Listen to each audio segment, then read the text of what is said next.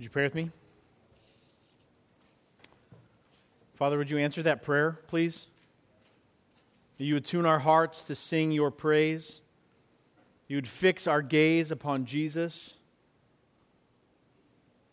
It is easy for us to be distracted,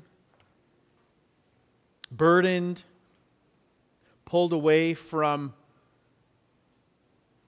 a clear vision of you and so, would you help us today? Would you answer the prayer of this song? Prone to wander, our hearts are, we admit. So, would you fix us by your Spirit on you? And would you, Holy Spirit, be merciful to be our teacher and our counselor today as we go to your word? We love you. Make our ears and hearts ready to hear and receive what you have for us. We pray this in Jesus' name. Amen. Amen. You can have a seat. Good morning. You can grab your Bibles and turn to Luke chapter 8.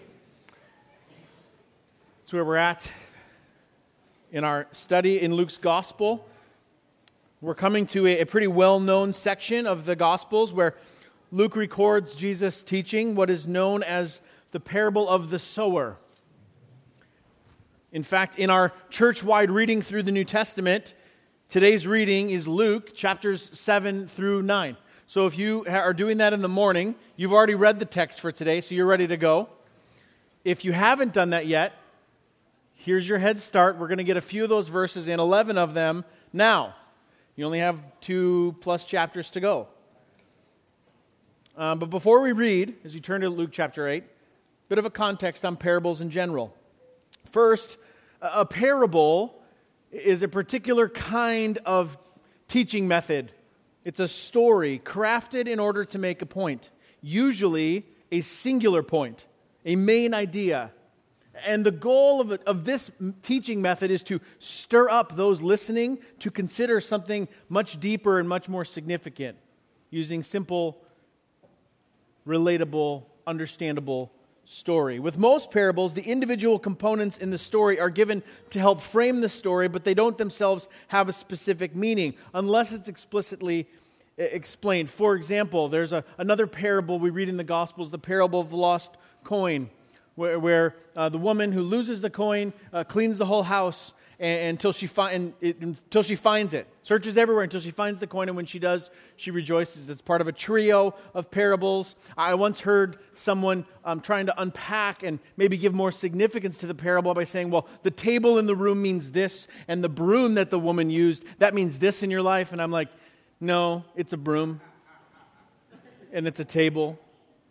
Right? In this parable, however, there are a few places where Jesus uh, unpacks a little bit more of maybe what some of the significant components are. So there are some, some components here, but they're still relating back to one main idea, one main point. So that's the first idea about parables. Second, parables have a context.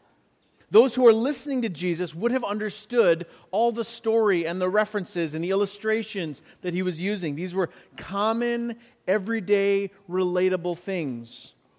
He was speaking to them in their context. So for us, 2,000 plus years later and half a world away, we might need a little bit of help understanding the ancient Near East agrarian society operating under the rule of the Roman Empire and what exactly some of these components mean. So there's context to parables. Third, and perhaps the most controversial of these three points that I'm giving you for the purpose is the purpose of teaching parables. The reason Jesus uses them, he's very clear on that. We'll get into it in more depth, but, but it's two components. One, parables are intended to take what is otherwise mysterious and make it clear for those who are willing to hear. Make hard things easy to understand. But parables also do another thing. Parables also are intended to take what should be clear and obvious and actually obscure it for those who are unwilling to receive what they're being taught. They intentionally have both components. So we'll get into this a little bit more as we dig into the text, but I wanted to give you a little framework for parables in general. We've touched on a few uh, in the last section of Luke, and there's more that are coming as we continue through this next, these next number of weeks. so we understand why is it Jesus is teaching in this way. So let's read our text for today. It's Luke chapter 8, starting in verse 4 all the way through verse 15. This is God's word for us today. Luke chapter 8, starting in verse 4. And when a great crowd was gathering, and people from town after town came to him, he said in a parable, A sower went out to sow his seed. And as he sowed, some fell along the path and was trampled underfoot, and the birds of the air devoured it. And some fell on the rock, and as it grew up, it withered away because it had no moisture. And some fell among thorns, and the thorns grew up with it and choked it. And some fell into good soil and grew and yielded a hundredfold. And he said these, as he said these things, he called out, He who has ears to hear, let him hear. Verse 9. And when his disciples asked him what this parable meant, he said, To you it has been given to know the secrets of the kingdom of God.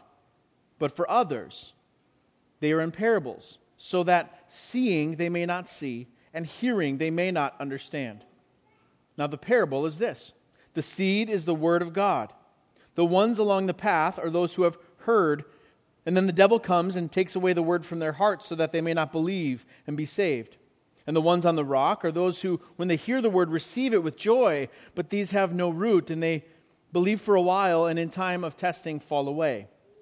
And as for what fell among the thorns, they are those who hear, but as they go on their way, they are choked by the cares and riches and pleasures of life, and their fruit does not mature.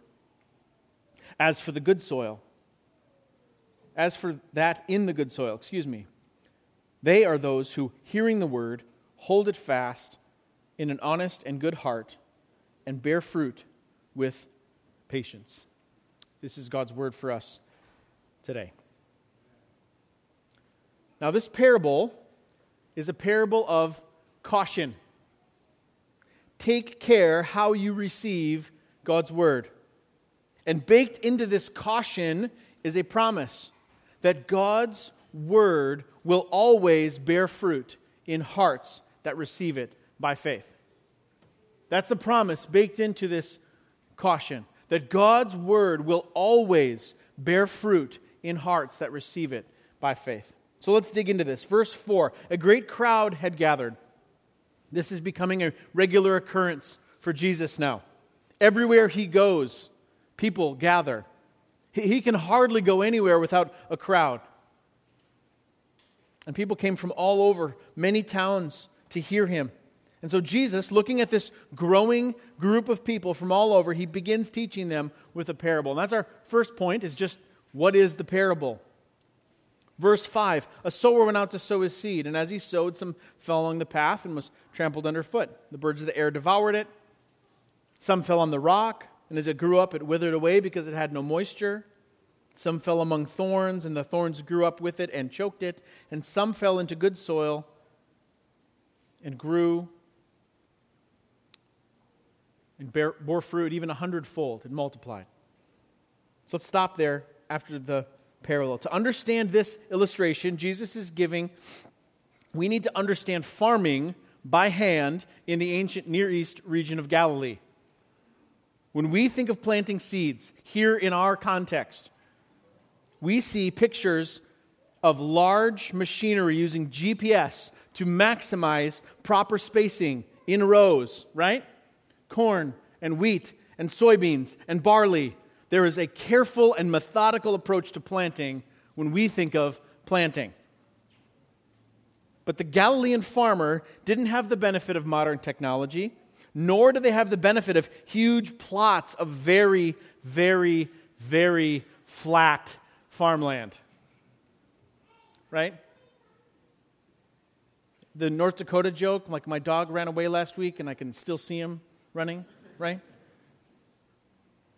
Right? They didn't have that. That's, that's not their context, that's our context. Farmers of their day would plant their crops along more narrow strips of soil Sometimes there were small stone walls or dividers that would separate one field from another. You, you planted kind of where you could plant.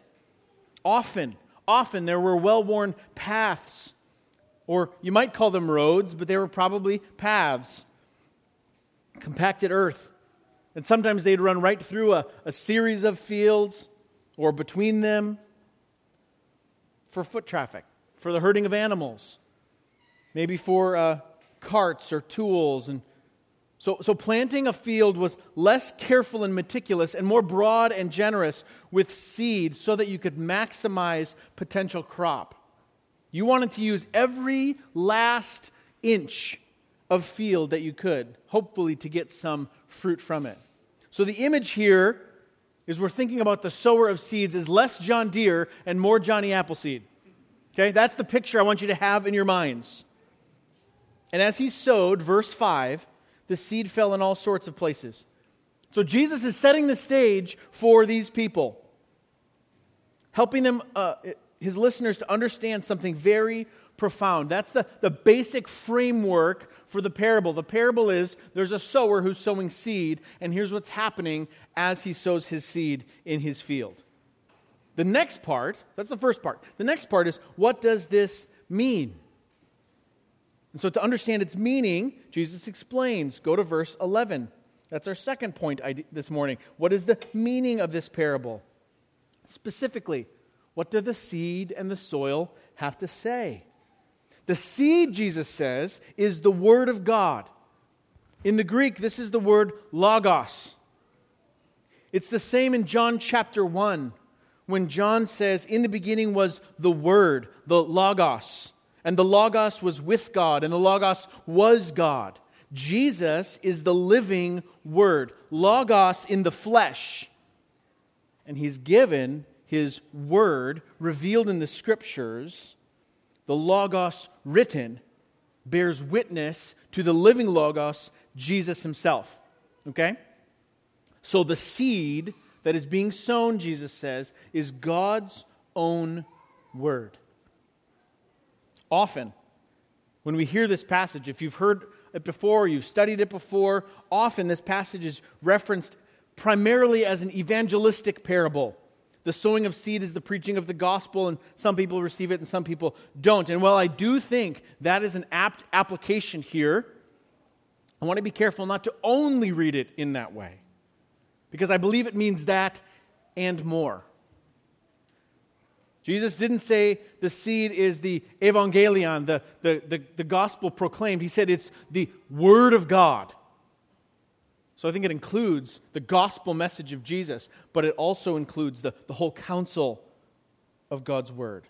Every word given to us in the scriptures, every word, the whole counsel of God's word in the Bible, every time it comes to us, when we hear it preached, when we read it with our own eyes, this is the seed being sown in the soil of our hearts. That's what Jesus is getting at. From our first hearing of the gospel to our Bible reading, maybe this morning or this evening before bed, to this sermon, the goal is the seed of God's word is being sown. Jesus' parable highlights that the seed is the word of God, the logos of God. And then he explains where the seed falls on the various soils. He speaks of the path, the rock, among thorns, and good soil. And we're going to look at each one of those and try to draw out from them what they mean in the context and what they mean for us. The path is, is a little self explanatory, right? Think of a, of a hard dirt road, hard and compacted walkways around and through the fields. That's the picture here. It is dirt, it is soil, but it has been worn and pressed down so when the seed falls here, it gets trampled underfoot and gets snapped up by the birds before it can even attempt to put down roots. The, the ground is too hard. Even if it could sit there and soak up some sunlight and get some water, there's no way for the seed to put roots down into that kind of soil. It's far too hard and dry. So Jesus says the, the, that path relates to, is equivalent to hearts that are hard. They are almost immediately resistant to God's word. It doesn't last long, it, it's heard and almost immediately rejected. This could be a reference to people who hear the gospel, someone who hears the gospel, the seemingly foolish message, foolish message of Jesus crucified in order to save sinners. And they say, well, that's ridiculous. That's silly. And it's rejected out of hand. But it could also reference the person who hears God's word or reads God's word and responds like the serpent in the garden. Their first question is Did God really say that? Did he really mean that? And not out of doubt and wrestle, but out of unbelief. That person holds themselves and their opinion in higher regard than the plain reading of the text. This is the hard ground of the path. This is ripe picking for the birds, or as Jesus says, easy pickings for the devil himself, whose whole aim is seeking out someone to devour. And he snatches up God's word so that it can't even begin to take root. And so there's no hope for fruit here because the seed itself has been taken away. Nothing will grow if there is no seed, it's just dirt. Right? That's the path harsh, cold, hard. Jesus says there's another type of soil. He says the rock. Sometimes in some of the other gospels it's referred to as rocky soil, but the picture here, whether it's rock or rocky, is, is one of shallow or thin soil. Perhaps there's too much rock and not enough dirt. Or could be as is often the case, that there's a thin layer of dirt, but sitting just underneath the surface is a slab of stone. So there is dirt, but it's just not very deep. So the seed can germinate, roots can start to spread, and it looks good for a moment, right? Next to a seed in deeper soil, they grow the same for the first little bit. But because the soil is thin and not deep, it can't hold as much water. It dries out much quick, more quickly. And in the heat of the day, under the sun, the promising seed fades because the roots aren't deep. So when the heat comes, it dries up. Jesus says the rocky soil is equivalent to the heart that first receives God's word with joy and excitement and for a moment, it looks really good. The shoot is green, and there might even be some leaves poking up, and fruit would be the next thing. A flower would be the next thing you'd expect. But soon, challenge comes. Jesus uses the word trial, translated into English, a time of testing. When that comes, the plant withers. When that comes, these folks turn away. This could be someone who hears the gospel and is at first very excited and wants to join all the things, right? They want to get connected to a Bible study. They take all their CDs they had in high school and they throw them in a bin and light them on fire. They, sorry, have you been to Bible camp? Um, that wasn't a shot at Bible camp.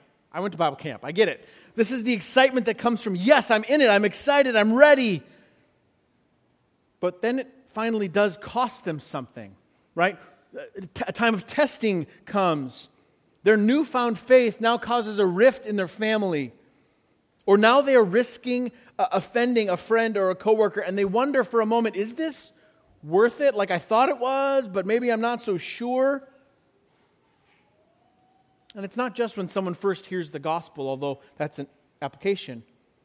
When, when something is preached or something you're reading in the Word and there's a moment of conviction. Have you had this experience? You're hearing something and you're like, ooh, that wasn't for someone else, that, was, that one's for me. Or you're reading and the underliner or pencil or mark in the margins or whatever you do, and you're like, why am I underlining the whole section? Maybe this one's for me too. Right? Have you had this experience?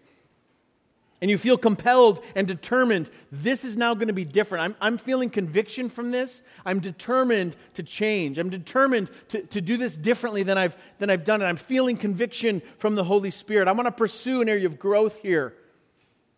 Maybe you felt a burden to read the New Testament in 90 days, wherever that would have come from. But like so many good things, it's hard, right? It's, it's, it's, it's discipline that we don't tend, tend to have sometimes. It's reordering of priorities. So the sun of challenge and trial burns hot. And what was so convicting just a few days ago has already faded. I'm not even going to begin to talk about New Year's resolutions. Right? It's the 17th of January. How are we doing on that meal plan? Right? Fail. Right? In the heat of the day, it fades. That's the picture here. The tiny green shoot that was starting to bud but never quite got there. This is the soil among the rocks. He goes on, he says there's two other kinds of soil. There's a soil um, among uh, seeds that fall among thorns. As an aside, Among Thorns was an alternative Christian rock band in the late 90s, early 2000s. They released like three albums. They weren't very good. I was alive then. I listened to them. Just believe me, they weren't very good. But I'm not talking about them among thorns. I'm talking about this soil. Seed that falls among thorns, likely near the edges of the field, perhaps in places just beyond the reach of the plow. Maybe it was up against another field or right next to the road. This is where the, the weeds kind of grow along the edges. See, there, these were places where the soil might be deep and the soil might be good, but not just for your own seed, but for the weeds to grow as well. The picture here, too, is one of a prickly or thorny weed. I don't know for sure the kinds of weeds that would grow in a, say, a first century wheat field, but I know what grows in my yard not just the clover or the dandelions, but the various types of thistle. It's the ones that stab you when you try to pull them out of the ground. Right?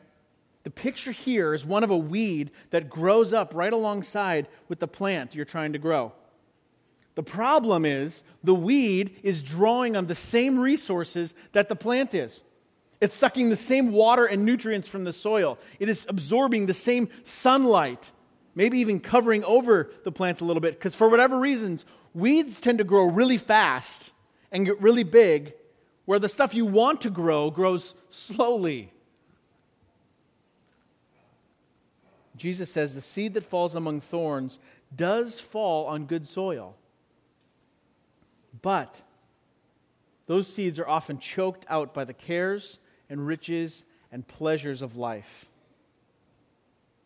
This is the person who trusts in Jesus but never grows in their faith. All right, let's look at those things that choke out cares, pleasures, riches, and pleasures of life. Cares is one thing, right? It's easy to acknowledge the cares of life the weight, the fears, the worries. All these things can rob us of joy.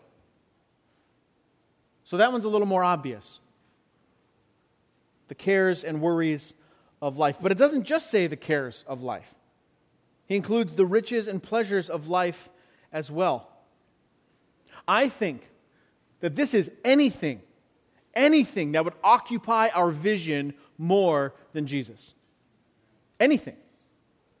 Our joy in Christ is choked out by, an over, by overwhelming cares and by overwhelming comforts. By both. See, we fret and worry and we don't trust God, which tends to happen if our hearts are drawn towards worry. Or we're fat and happy and comfortable in our lives, and so we don't really need Him. Both cares and comforts choke out our growth. So the gospel is heard, the word is preached, your Bible is read, and there is an honest and sincere receiving of God's word. But as Jesus cautions, there is likely little growth. Nothing really changes. Spiritual depth and maturity is slow or non existent because the seed has been competing for nutrients with the weeds. So, either because of overwhelming cares, which draw our eyes downward in worry, or overwhelming comfort, which draw our eyes downward in self indulgence, the seed of God's word given to us so that we grow, so that it would bear fruit, it remains small. And Jesus says it does not really mature, it doesn't bear fruit.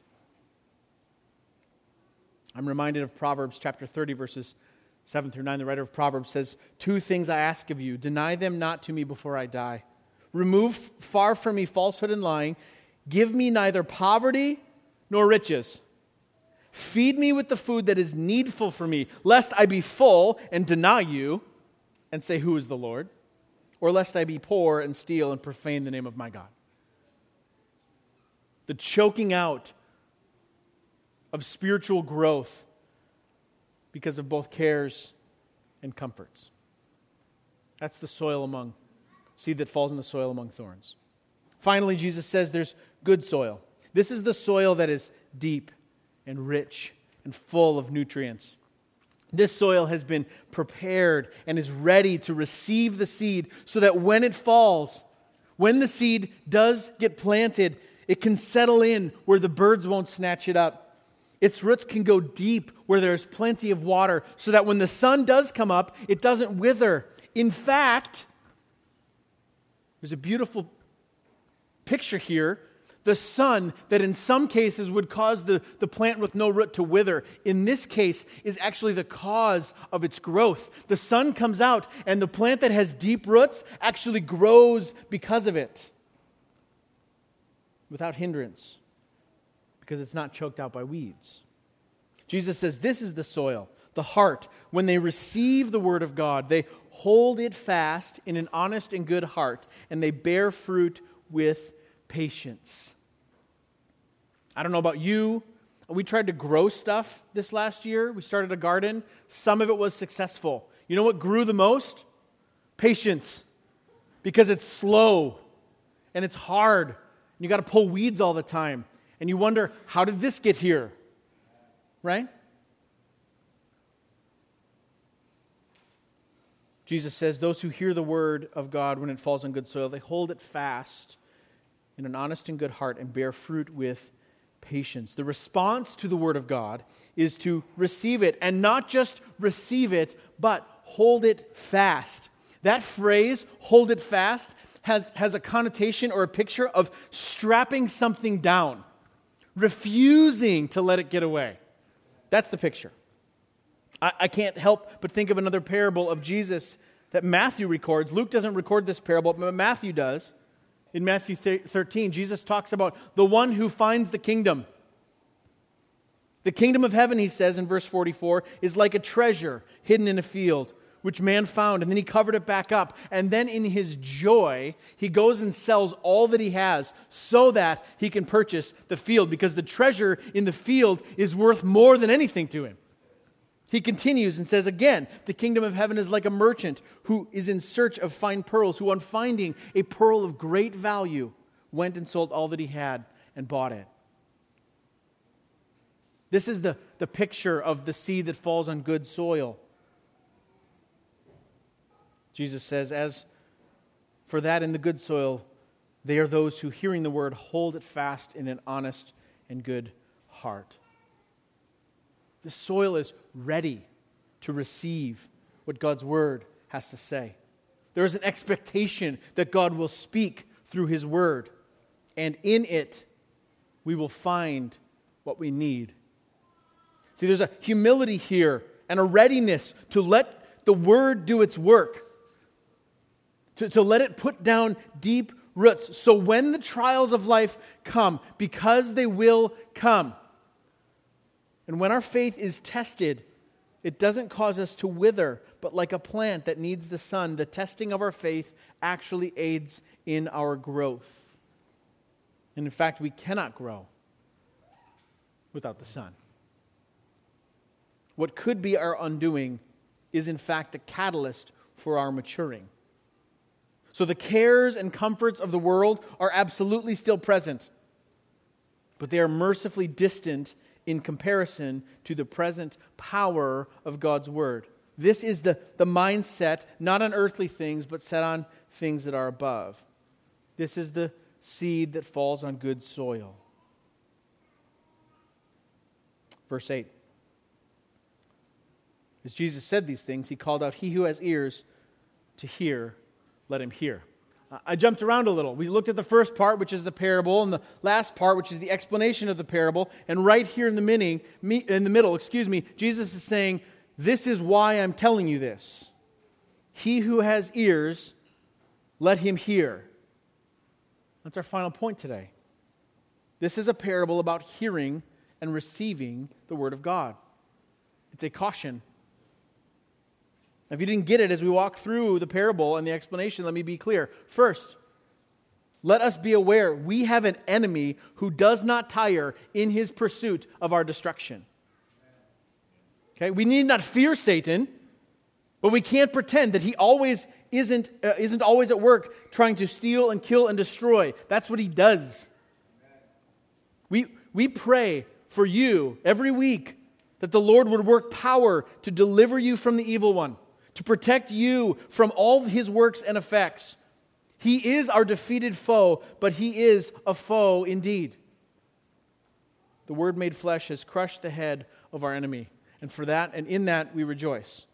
But we recognize his goal is to snatch from us what God intends to give us for our good. Second, let us be careful not to rely on temporary and short term emotional excitement. Right, we are cautioned, Devin brought it up a couple of weeks ago, kind of this Disney worldview. Like, follow your hearts, be all you want to be, your best selves. And don't mishear me joy and peace and conviction are affections. I'm not saying this is an affectionless, a, a, a emotionless faith. I'm not saying that. These sorts of things contentment and joy, peace, uh, excitement, celebration for what God is doing. These are feelings stirred by the Spirit, but we are wise to make sure they flow from God's grace rather than just from within ourselves. See, the culture around us seems to subscribe to the doctrine of sola feels. It's not meant, I mean, it might be funny, but it's not meant to be funny. I think it's real. Sola feelings. What I feel, I do. It has the ultimate authority in my life. I filter all of my life through how does it affect me, including God's Word. And I sit above it with my structure of sola feels. Right?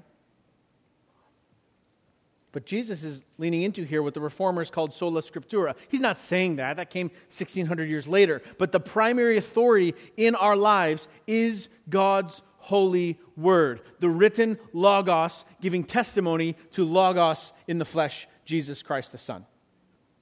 Third, let us be mindful that the pull of the cares of this world are real. They are real. These are the things that tend to choke out the growth of grace and maturity in our lives. What are the cares that tend to pull at your affections and your attention? What are the things that occupy your thoughts often? I have many. And many of them are good things. My family, uh, working hard to, to do my job well and meet the requirements that are listed on my job description right? Thoughts of my family or my, my neighbors or the things I want to do in my own, you know, better my own life of uh, eat better or exercise more or fill in the blanks, right? These can be good things. But far too often, any of these other things take too prominent a place and they actually steal our joy. To quote a pastor and theologian J.C. Ryle, I mentioned him last week. Open sin is not the only thing that ruins souls. He says, unless we watch and pray, these temporal things may rob us of heaven and smother every sermon we hear. Ooh, I read that. I'm like, oh, that's, that's for me. Right? Be mindful of the pulls of the cares of this world, both the cares and the comforts. And finally, let us consider the gospel promise in this parallel that the word of God will always bear fruit in hearts that receive it, that this seed will always grow in good soil. Notice the stark reality that fruit, what we would call faith, belief, or growth, only grows in one place. This isn't a threat. This is not a religious scare tactic. This is a spiritual reality that Jesus is unpacking for us. Look back at verses 9 and 10. He says, And when his disciples asked him what this parable meant, before he explained the parable, Jesus said, To you it has been given to know the secrets of the kingdom of God, but for others they're in parables, so that seeing they may not see, and hearing they may not understand. Now, you might bristle at the narrow parameters for growing spiritual fruit. But Jesus is helping make plain something mysterious. To you, Jesus says, to you, to my disciples, it has been given to know the secrets of the kingdom of God. You want to know how it works? Jesus says. Here's how it works the Word of God comes to you. And if your heart is humble and open and ready, it will put down roots in your heart. It will grow and produce fruit in you, and you will grow. You will actually grow in things like love and joy and peace and patience and kindness and gentleness and self control. That can actually happen in you. That is very encouraging to me. Because that's not my natural state. I know me. That's the hopeful part of this reality is that the gospel, God's word, will always bear fruit. So, Lord, make my heart good soil. But if the Word of God comes to you, you read it, and your heart is hard or shallow or overly burdened by so many other things, then though we might hear the words or read the words, we won't understand them. It won't take root. There will be no fruit. That's just the reality. So let us consider the condition of the soil of our own hearts when we come to the Word of God. When our eyes and ears receive the Word of God, what will happen? What is the posture and readiness of my own heart? There are times when we might find some elements of all these soils in ourselves. You might be running the list right now and be like, oh, sometimes it's that, sometimes it's this. This morning it was over here.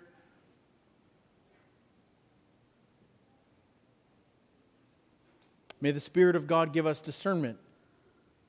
May He convict us of sin May He empower confession and repentance, tilling up the hard and stony and weedy ground of our hearts so that we will be ready to receive everything that He has for us from His holy and perfect Word.